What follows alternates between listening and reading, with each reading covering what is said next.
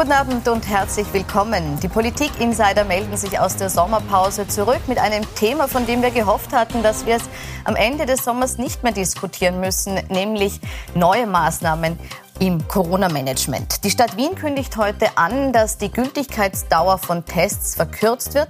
Noch nicht vom Tisch ist die Diskussion um eine mögliche 1G-Regel, sprich die Regelung, die nur noch Geimpften Zutritt zu gewissen Bereichen erlaubt. Ausgelöst wurde sie durch die steigende Zahl von Neuinfektionen, die schon deutlich über den Werten des Vorjahres liegt. Man sieht es hier. Letztes Jahr um diese Zeit lag das Sieben-Tagesschnitt bei 280 Neuinfektionen, heuer schon bei 1176. Weshalb jetzt darüber nachgedacht wird, dass manche Bereiche des öffentlichen Lebens nur noch Geimpften zugänglich gemacht werden sollen. Wie sinnvoll sind Einschränkungen für Ungeimpfte? Was heißt das für unsere Gesellschaft und unsere Demokratie? Und wäre das überhaupt rechtens? Darüber diskutiere ich mit meinen Gästen im Studio und begrüße dazu recht herzlich die Kommunikationsberaterin Nina Hoppe, die sagt, Corona zeigt uns eine gesamtgesellschaftliche Verantwortung. Einschränkungen sind notwendig, um die Krankheit in den Griff zu bekommen. Und ich begrüße die Politikwissenschaftlerin und Demokratieforscherin Ulrike Gero, die sagt, die Impfentscheidung muss freiwillig und Privatsache bleiben. Ungeimpfte auszusperren ist weder demokratisch noch empirisch gerechtfertigt. Herzlich willkommen. Hallo. Frau Hoppe, warum halten Sie diese Differenzierung dennoch für gerechtfertigt? Weil man sieht in den letzten eineinhalb Jahren, dass Corona, die Krankheit, unheimlich viel anstellt mit uns. Also, aber nicht nur im gesundheitlichen Bereich, sondern auch auf dem Arbeitsmarkt, in der Wirtschaft, in der Bildung, Stichwort Schule in, im psychosozialen äh, Kontext. Ähm, und ich glaube, es ist notwendig, dass wir jetzt, das habe ich eben auch in meinem Eingangszitat gesagt, dass wir als Gesellschaft die Verantwortung übernehmen, in Form des individuellen Handelns, sich impfen zu lassen, damit wir dem Ganzen ein, Halt gebieten. Ich glaube nicht, dass Corona wird nicht verschwinden. Corona ist endemisch. Also wir werden uns wahrscheinlich jedes Jahr im Herbst so wie mit der Grippe auseinandersetzen müssen. Aber ich glaube, es ist Zeit, um auch wieder sozusagen ein, eine, ein, das, ein Leben zu führen, das ohne diese Folgen äh, funktioniert, wie es sozusagen zumindest vermeintlich vor dieser Pandemie war, dass es notwendig ist, diesen Schritt zu setzen. Auch also im Sinne, mittelfristig, langfristig, auch im Sinne sozusagen der, der, der, der Funktionieren des, für das Funktionieren der Gesellschaft.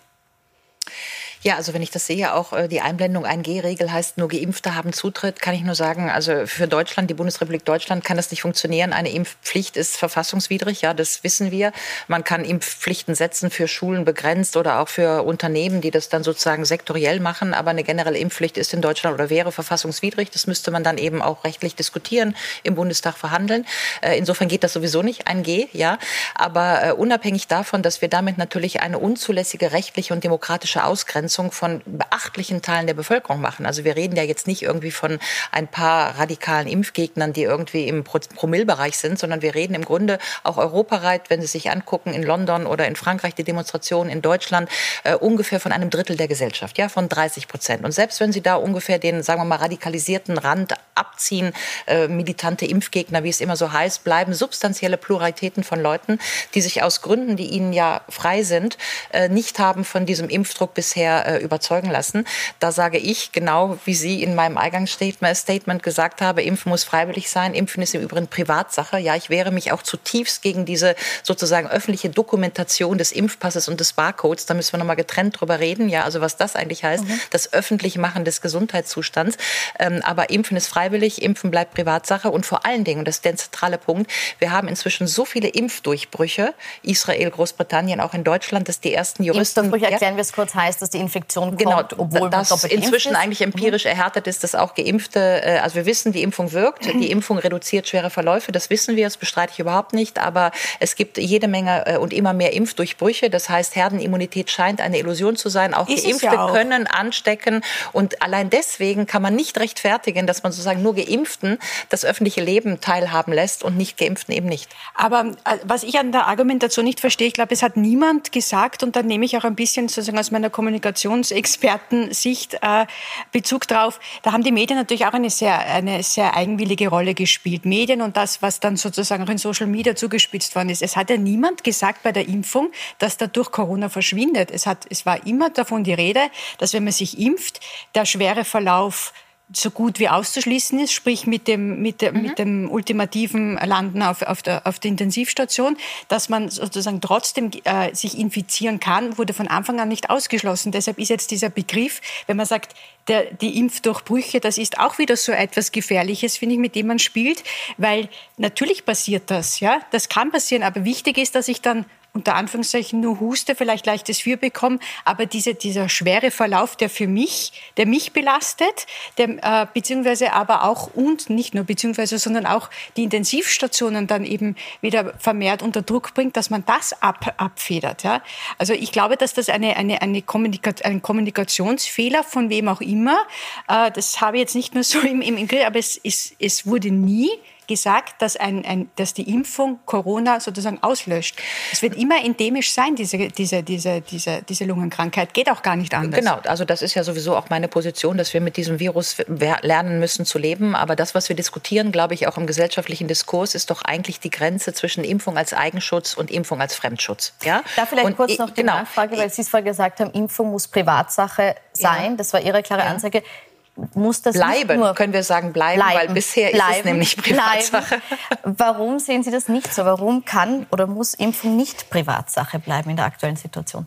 Weil die Auswirkungen auf die Gesellschaft, auf den Staat einfach so stark sind. Ja, also ich, äh, wir leben in einem Gott sei Dank sehr starken Sozialstaat. Das heißt, ich kann davon ausgehen, wenn ich heute erkranke, wo, woran auch immer, in welcher Schwere auch immer, wenn ich ins Spital komme, ich bekomme gratis umsonst eine Versorgung. Ja, also bis hin zu, wenn ich als, als, als schwer Erkrankter auf der Intensivstation lege. Und ich finde, dass es eben da auch eine, eine gesellschaftliche Verantwortung ist. Ich muss jetzt auch, es ist nicht nur die, die Bringschuld des Staates, sondern auch die Hohlschuld des Bürgers, dass er sagt, ja, in diesem Fall muss ich diesen Schutz anwenden, weil ich schütze nicht nur mich, sondern ich schütze ein gesamtes gesellschaftliches System, in dem ich mich bewege und in dem ich, von dem ich auch profitiere. Und da ist Österreich, ich kann das jetzt mit Deutschland nicht so sagen, ich weiß, in Deutschland haben sie auch ein bisschen eine andere Gesetz mit diesem Gesundheitsnotstandsgesetz, das sich ja sehr stark, glaube ich, auch auf die äh, Auswirkungen auf der Intensivstationen äh, bezieht. Aber was jetzt Österreich betrifft, haben wir nicht mehr. Aber trotzdem ist es für die Politik wahnsinnig schwer, hier ähm, weiterzumachen, wenn hier nicht, wenn hier nicht die Impfquote in einem Prozentsatz sich bewegt, dass man sagt, wir haben das sozusagen so überwunden, dass wir wieder, dass wir wieder uns auf, um den Arbeitsmarkt, um die Wirtschaft, um die, um die Bildung, um die Ausbildung, Stichwort Universitäten, dass wir zum Beispiel immer extrem äh, übersehen, was sich da jetzt die letzten eineinhalb mhm. Jahre äh, abgespielt hat oder beziehungsweise nicht abgespielt hat. Der wissenschaftliche Diskurs, der, die akademische Ausbildung ist quasi zum Erliegen gekommen im, im üblichen Sinn. Ja? Das ist aber als Staat wichtig, dass da eine Gesellschaft sich weiterentwickelt und weitergeht. Also da bin ich völlig dabei. Ja, wir machen seit 15 Jahren Corona als Single-Issue-Thema. Das ist für eine Demokratie inakzeptabel. Ja, wir haben so viele Baustellen, auf denen darüber nachgedacht werden müsste, was jetzt eigentlich sozusagen danach kommt. Ganz egal, ob das Außenpolitik ist, Europa, Digitalisierung, Hygienisierung. In welcher Gesellschaft wollen wir leben nach dieser Krise?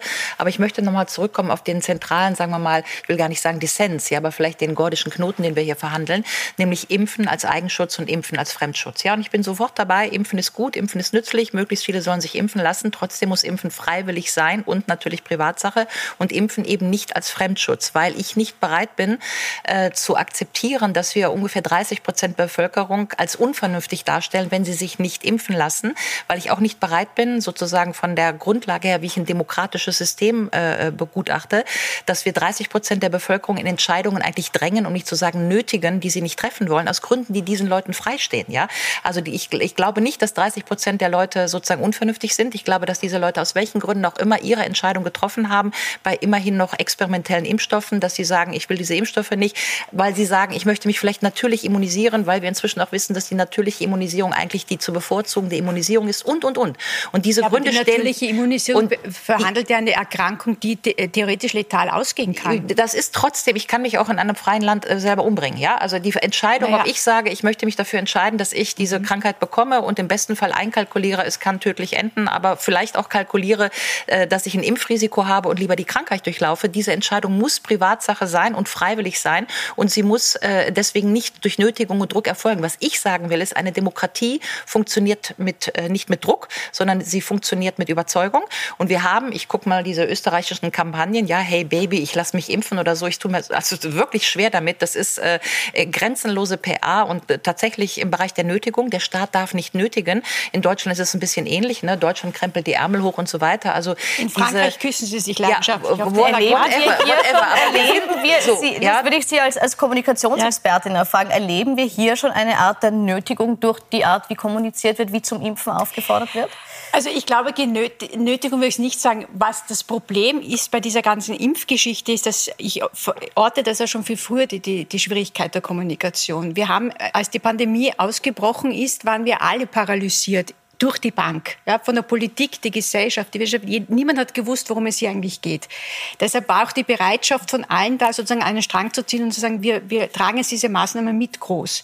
In dem Moment aber, wo dann in der Kommunikation seitens der Politik vor allem so unterschiedliche Signale gesetzt worden sind. Ich erinnere zum Beispiel an dieses, jeder von uns wird jemanden kennen, der gestorben ist. Oder nach, zu Ostern gibt es die Auferstehung. Es waren so widersprüchliche Signale, dass dann irgendwann einmal äh, bis hin zu diesem berühmten Sage schon aus Juni 20 2020, die Pandemie ist vorbei, die Gesundheitskrise, jetzt müssen wir schauen, Licht dass der Arbeitsmarkt, ja, mhm. genau, Licht, genau der Licht, mhm. das Licht war das. Ähm, und das hat zu einer Verunsicherung beigetragen, die prinzipiell zu einer, glaube ich, in Österreich kann mich immer nur auf Österreich beziehen, ja, äh, herrschenden Impfskepsis. Wir sind ja keine großen Impfweltmeister, wenn wir zum Beispiel auch die Grippeimpfung, ich glaube, da haben sich 10 oder 12 Prozent der, der Menschen impfen lassen, dazu beigetragen, plus diese allgemeine so antisystemische Haltung, die seit meines Erachtens seit der Migrationsgeschichte, seit 2000 2015 aufgekommen ist, sagt, ich vertraue eigentlich diesen Institutionen mhm. nicht mehr, die mir das sagen, mach das, weil es mhm. kommen so widersprüchliche Signale. Mhm. Und das ist etwas ähm, bis hin eben auch zu dieser, dieser Infragestellung dieser demokratischen Institutionen. Ja? Also, weil Sie das vorhin genannt haben im Bundestag. Das muss der Bundestag entscheiden. Bei uns muss auch das Parlament entscheiden. Aber die Leute sagen, ist mir egal und parallel läuft dann noch etwas dazu, dass natürlich auch dann Teile der Regierung diese Institution auch ständig in Frage stellen. Das heißt, das perpetuiert das Ganze oder potenziert das Ganze in Wahrheit noch einmal. Also das möchte ich weitergeben. Ist dieses Nicht-Impfen zum Teil auch nicht die Angst vor der Impfung, sondern der Widerstand gegen das System? Also äh, ich würde erstmals beipflichten, ja, dass wir irgendwie noch mal mit viel breiteren Augen auf diese Krise äh, schauen müssen und sozusagen, wie wir über eine Panikreaktion, Bilder aus Bergamo und das ganze System sozusagen rettet sich in die Angst, ja, und jetzt nach 15 Monaten äh, fangen wir an, uns ein bisschen frei zu schwimmen, ja. Ähm, wenn wir das noch mal, also wir gehen jetzt noch mal aus dem Wald heraus, ja, um vor lauter Bäumen den Wald dann doch mal wieder zu sehen, ja, das äh, ist nämlich mein Thema. Wenn uns im Februar 2020 jemand gesagt hätte, dass wir 15 Monate später ernsthaft diskutieren würden, würden, dass wir große Teile der Bevölkerung ausschließen vom öffentlichen Leben, dass wir de facto ein problematisches diskursives Meinungsfeld haben, in dem definitiv und beweisbar bestimmte Meinungen ausgegrenzt wurden, dass wir demokratische Grundfesten verschoben haben, dass wir aus der Impfung eine Pflicht machen. Ich kann Ihnen nur sagen, im September 2000, im Februar 2020 hätte ich Ihnen einen Vogel gezeigt und gesagt, doch im Leben nicht, ja. Und das finde ich schon wichtig, dass wir nochmal aus dem Wald herausgehen und uns nochmal angucken, was ist denn im Verlaufe dieser 15 Monate auch an Verschiebung von Zielen eigentlich erfolgt erfolgt. Ja, wir sind ja angetreten und wollten vulnerable Gruppen schützen. Jetzt sind wir schon dabei, Kinder zu impfen, obwohl jeder weiß, dass die Kinder im Grunde nicht gefährdet sind. Ja, das heißt, wir haben eine zentrale Verschiebung von Debatten und ja, um das in einem Satz zu sagen, ich bin dabei. Der Widerstand, der sich regt in der Bevölkerung, ist wahrscheinlich eine Reaktion auf den Druck, der ausgeübt wurde. Ja, weil Widerstand erzeugt immer Druck und Gegendruck. Und es hat wahrscheinlich etwas damit zu tun, dass auch bei anderen Debatten, ganz egal ob Digitalisierung oder Klima oder was auch immer, Geflüchtete, äh, so ein äh, latenter äh, Miss, ein latentes Misstrauen gegen das System überall schon da war, und zwar in Österreich wie in anderen europäischen Ländern, als auch gegenüber der EU als solches. Ja, das wir haben fundamentales Schwinden an Institutionenvertrauen und das bricht jetzt bei, Lato, bei Corona nochmal latent ja, und da war natürlich die mhm. Impfstoffbestellung genau. zum Beispiel so ein Beispiel, genau. dass das auch irritiert mhm. weil da waren so widersprüchliche Signale, mhm. dass dann die Menschen sich auch nicht mehr ausgekannt haben. Weil ich glaube zum Beispiel, dass am Anfang des Jahres die Impfbereitschaft wesentlich hoch war, weil alle gesagt haben, ich will, da saß man an den langen Abenden zu Hause es war dunkel, finster, man hat es nicht mehr ausgegangen, gesagt, ich will einfach die Impfung, ich möchte wieder leben. Ja? Mhm. Jetzt bleiben wir vielleicht nochmal bei der Impfung, bei der aktuellen Frage, mit der die Politik sich konfrontiert sieht. Da gibt es die Meinung, und die ist jetzt nicht ihre, aber die ist vorherrschend, man muss die Impfquote erhöhen, damit wir dieses Virus bremsen in einem Maße, dass wir gut über diesen Herbst-Winter kommen, damit es eben nicht zur Überlastung kommt. Wann, Frau Hoppe, ist es Ihrer Meinung nach gerechtfertigt, eine Impfpflicht einzuführen? Auf die gesamte Gesellschaft bezogen, vielleicht auch auf Teilbereiche bezogen? Also Teilbereiche halte ich jetzt schon für sinnvoll, weil man eben immer die in einer Demokratie schützen muss, die sich selber nicht schützen können. Stichwort das heißt, welche Teilbereiche? Kinder, zu, also, also nicht Kinder, sondern äh, im Bildungsbereich, sprich, dass das, dass das Lehrpersonal geimpft wird, dass in Pflegeheimen, ich meine, das haben wir ja tragisch erfahren, was da passiert ist. Äh, zu Ihrer zur generellen Frage, da bin ich sehr skeptisch. Das, das sehe ich noch nicht so, wobei der Diskurs, der jetzt in Italien aufgekommen ist, ist, dass, dass der Gesundheitsminister gesagt hat, wenn nicht bis zum Tag X die Impfquote von, glaube ich, 80 Prozent, mhm. was ich als unwahrscheinlich erachte, ob er das jetzt damit schafft, ähm, äh, erreicht, dann kommt Impfpflicht. Ja? Und man muss schon sagen, wenn man sich jetzt so die Menschheitsgeschichte anschaut, was, haben, was wurde sozusagen wissenschaftlich äh, geschaffen, damit die Menschheit überlebt. Wir haben die Hygiene, wir haben den Kunstdünger, das muss man, das kommt jetzt etwas komisch daher, aber den Kunstdünger, sprich mit, mit, mit, mit Lebensmittelversorgung. Äh, wir haben die, das äh, Antibiotikum, wir haben die Impfung. Und wir sind einfach jetzt das erste Mal als moderne Gesellschaft mit dem konfrontiert, dass wir dazu was beitragen können. Früher war die Diskussion einfach nicht da. Ich erinnere an, an Polio-Schluckimpfung oder so, ja, an die, an die Kinderlähmung.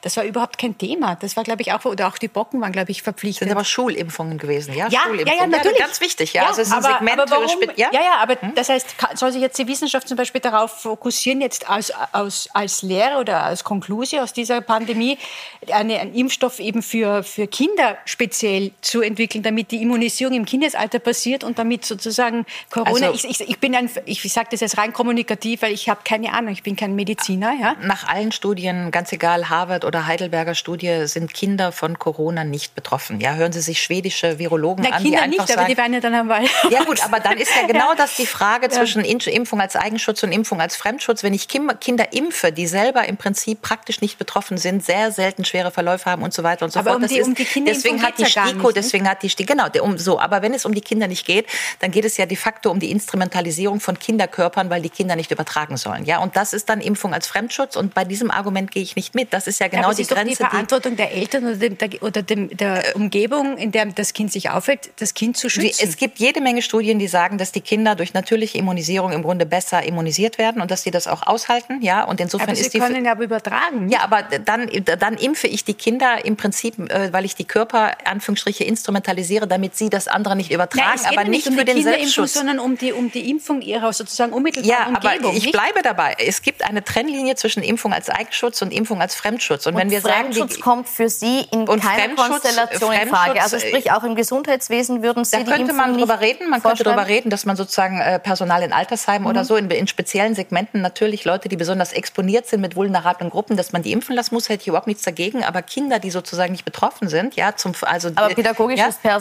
das jetzt eben mit die, die Lehrer können sich ja impfen lassen, ja, aber deswegen die Kinder zu impfen. Also ich meine, wir hatten in Deutschland viele Nein, aber Wochen die Frage lang, war jetzt Bildungspersonal. Ich will da, ich, ich würde da.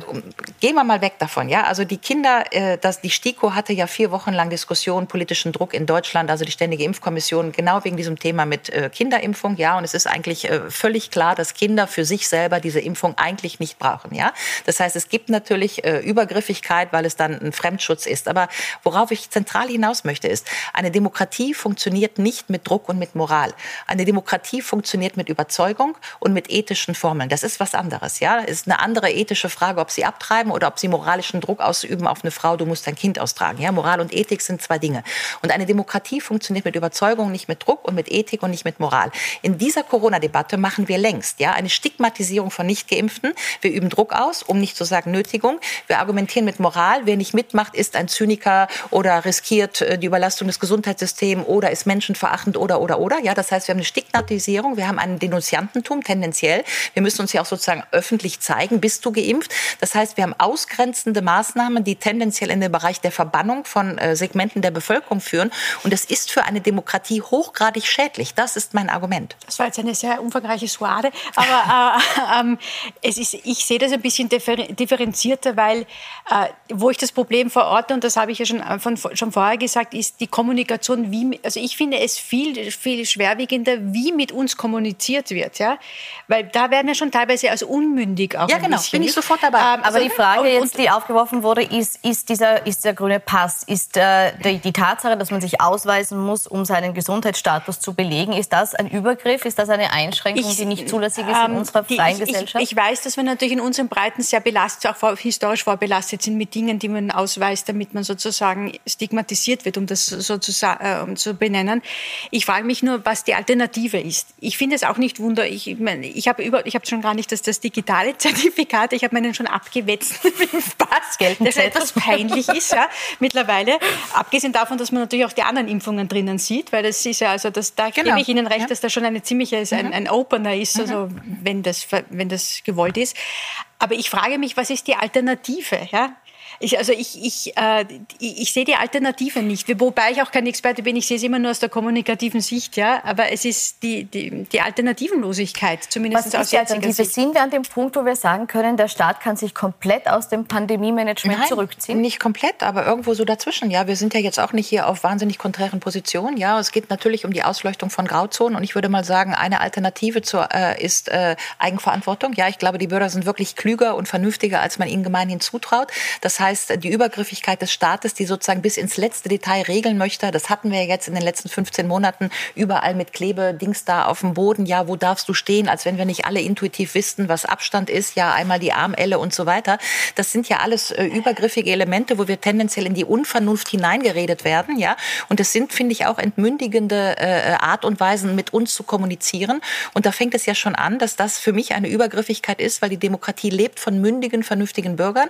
Und ich bin halt nicht bereit äh, zu sagen, dass alle, die sich nicht impfen lassen, unvernünftig sind. Und ich bin nicht bereit, Ausgrenzung zu ertragen, wenn empirisch noch nicht mal nachgewiesen ist, dass nur die Geimpften sozusagen die Guten sind und die anderen die Schlechten. Ja, diese moralisierenden Kriterien da ich, da sind ich, absolut Nein, nein, da bin ich bei ja? Ihnen. Die Frage ist nur, wie man trotzdem brauchen wir diese Menschen, um diese, um diese Pandemie oder diese Krankheit in sozusagen in Griff zu bekommen. Ja? Und ich bin mir nicht ganz sicher, ob wir wirklich alle so selbstständig, eigenverantwortliche, mündige Bürger sind. Ich sehe es gerade gerade in Österreich, auch mit meinem, mit meinem Hintergrund, der Liberalismus und alles, was damit zu tun hat, hat in Österreich überhaupt keine Tradition. Wir sind schon gern ein Volk, das an der Hand genommen wird, um das jetzt mal so naja, zu sagen. Blick nach und, Schweden, und, Blick nach ja, Finnland. Äh, ja, ja, aber es ist, es ist schon eine kulturelle Geschichte auch, die da mitspielt. Ja. Schauen wir vielleicht kurz mal in die aktuelle politische Debatte rein, wo hier die Standpunkte im Moment verortet sind. Wir werden von 3G auf 2G gehen, von 2G auf 1G und dann gibt es auf einmal kein G mehr und dann ist die Pandemie vorbei. Diese 1G-Regelung, die jetzt auch vom Bundesminister Mückstein angedacht wird, für einen absoluten Irrweg. Wir fordern vielmehr eine 0G-Regelung statt einer 1G-Regelung. Also wir müssen einen Weg finden in den nächsten Monaten, dass es äh, nicht zu generellen Schließungen kommt, denn wir alle wollen in Freiheit leben.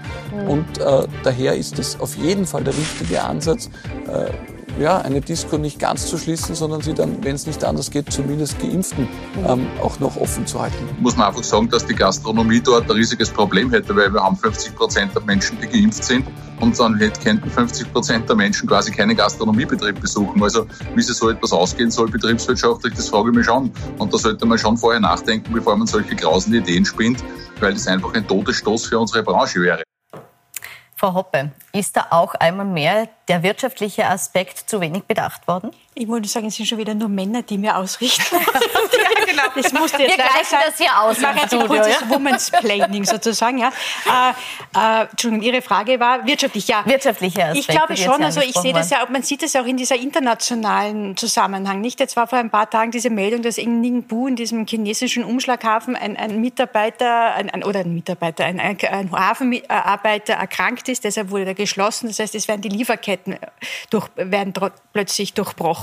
Es, kriegt jeder mit, der sich ein Fahrrad jetzt bestellen will oder einen Kasten beim Tischler, hat gesagt, ja, oder Auto, Lieferketten unterbrochen, das dauert irrsinnig lange.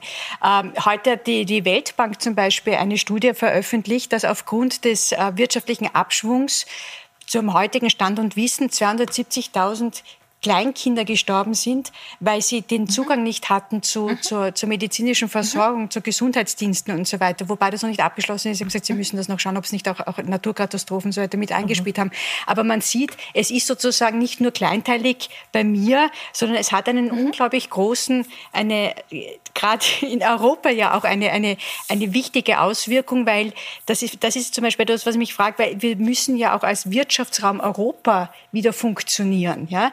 Und da haben wir ja auch noch die große Herausforderung, dass wir 27 Länder unter einem Hut bringen müssen, die sozusagen dieses, die Pandemie in ihren nationalstaatlichen Einheiten bekämpfen müssen, um auch äh, wettbewerbsfähig zu sein gegenüber USA oder China. Ja? Also und brauchen wir 1G und ist unterm Strich trotzdem die effiziente Variante zu sagen, wir steigen jetzt hier auf die Bremse, schränken hier ein, um das Größere dann ich wieder. Ich glaube, es, man braucht schon einen, man braucht eine, eine bis zum, ich, wie gesagt, ich bin über absolut kein Experte, ja, also ich kann das wirklich nur aus, aus einer, aus einer eher Metaebene betrachten, aber es muss sicherlich jetzt äh, mal etwas, etwas Radikaleres passieren, weil sonst sind wir nächstes Jahr um dieselbe Zeit wieder in, in derselben äh, Situation und ich glaube, das ist, das ist einfach nicht gut für die, für, für die Gesamtverfassung des Staates ja, und, der, und seiner Menschen.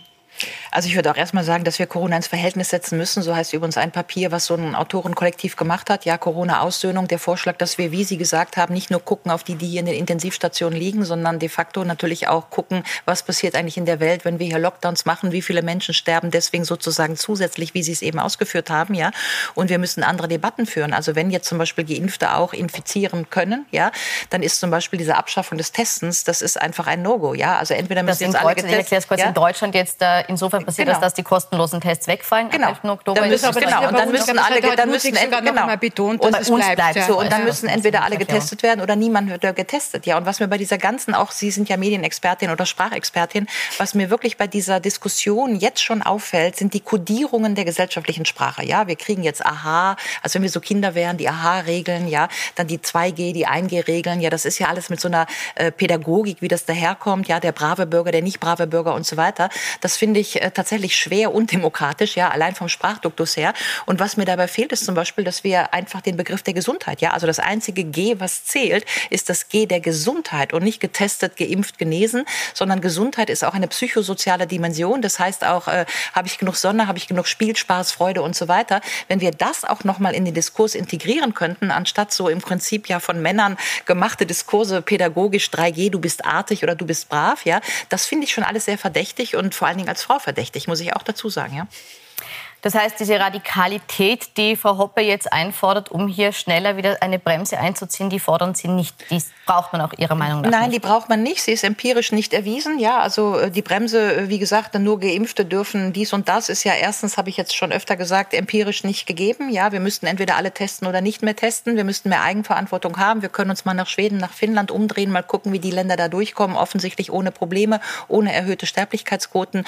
Und insofern so ein bisschen von der Hysterisierung herausnehmen nehmen, ein bisschen die Politik äh, sagen, wir brauchen keine absolute Risikovermeidung, sondern kluges Risikomanagement. Das wäre so meine Empfehlung. Das ist ja noch was anderes, ja, dass wir gucken, wo passiert denn was und da wird was getan, anstatt sozusagen diesen Absolutheitsanspruch der absoluten Risikovermeidung zu haben, weil Demokratie ist keine Vollkaskoversicherung. Ja, Demokratie lebt mit mündigen Bürgern, die vernünftig Entscheidungen treffen und ähm, das wären so meine kleinen Plädoyers. Ja, Demokratie ist eine Herausforderung. Das sieht man ja am Beispiel China, wie es leicht ist, zwei Fälle und man sperrt eine 18 Millionen Stadt äh, zu sozusagen. Ähm, trotzdem glaube ich, dass in diesem Fall der Staat, äh, wie gesagt, eingreifen muss, weil ich glaube, von allein schafft das der Bürger nicht in diesem Fall. Und wie kann er noch eingreifen, um das, was Sie als vernünftig ja jetzt auch tituliert haben, die Impfrate nach oben zu bringen? Also ich denke, es wäre noch einmal eine Chance, eine echte, Wien macht es ja schon recht, recht witzig mittlerweile mit, mit dem niederschwelligen Impfangebot ähm, und weiterhin auf Aufklärung und vor allem eine einheitliche Sprache in der Kommunikation finden, dass ich nicht als, als mündiger Bürger am Tag sieben unterschiedliche Meinungen höre. Und ich glaube auch, das wollte ich Ihnen auch sagen, ich schätze Sie sehr, aber ich glaube, es ist auch nicht ganz ungefährlich, dass so eine anerkannte Wissenschaftlerin wie Sie sich in diesen Diskurs so massiv einbringt, weil aus meiner, ich habe Geschichte studiert, studiert aus meiner historischen sozusagen Erfahrung, ist es, wenn, wenn anfangen die Eliten sich gegen den Staat, in dem sie leben, zu richten, dann bröckelt dieses System. Ja, aber ich und, richte mich nicht gegen den Staat. Nein, nein, aber Vieles sie, sie, sie bringen einen Diskurs, sie bringen einen Diskurs ein. Sie werden ja auch, sie werden ja auch dafür können sie nicht instrumentalisiert von von von von Covid-Leugnern oder Gegnern. Ähm, und ich glaube, dass das auch eine Verantwortung von der Wissenschaft ist, zu sagen, ich verstehe das, also dass sie dass sie die Dinge aufzeigen. Ich finde das auch sehr wichtig.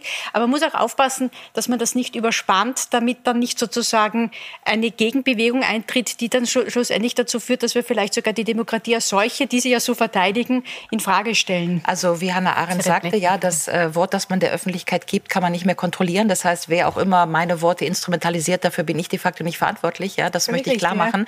Ähm, aber andererseits ist es natürlich genau das. Ja, erstmal muss jemand in die Debatte springen, weil ich hatte umgekehrt das Gefühl, ja, dass äh, ich Hunderte, aber Hunderte von Zuschriften bekommen habe äh, von Leuten, die äh, im Grunde immer das Gleiche schreiben. Sie sprechen mir aus der Seele, machen Sie weiter und so weiter. Und es war ja auch lange tatsächlich äh, nicht ganz äh, einfach, das zu machen, ja, weil man sofort angegriffen wurde, sofort in äh, rechte Ecken gestellt wurde. Das heißt, sich überhaupt mal diesen Platz der legitimen Kritik zu erkämpfen und zu sagen, nicht jeder, der die Maßnahmen kritisiert, ist ein Querdenker oder Covidiot oder was auch immer. Das war ja schon mal die Mühe der letzten sechs Monate. Und ich glaube, das war ganz wichtig, um zu sagen, jetzt sind wir ja mitten in einer Diskussion, die hoffentlich jetzt nochmal demokratisch verläuft. Aber ähm, das ist eigentlich gerade die Rolle von Eliten. Ich bedanke mich für diesen sehr konstruktiven Austausch, wünsche Ihnen noch einen schönen Abend auf Plus 24.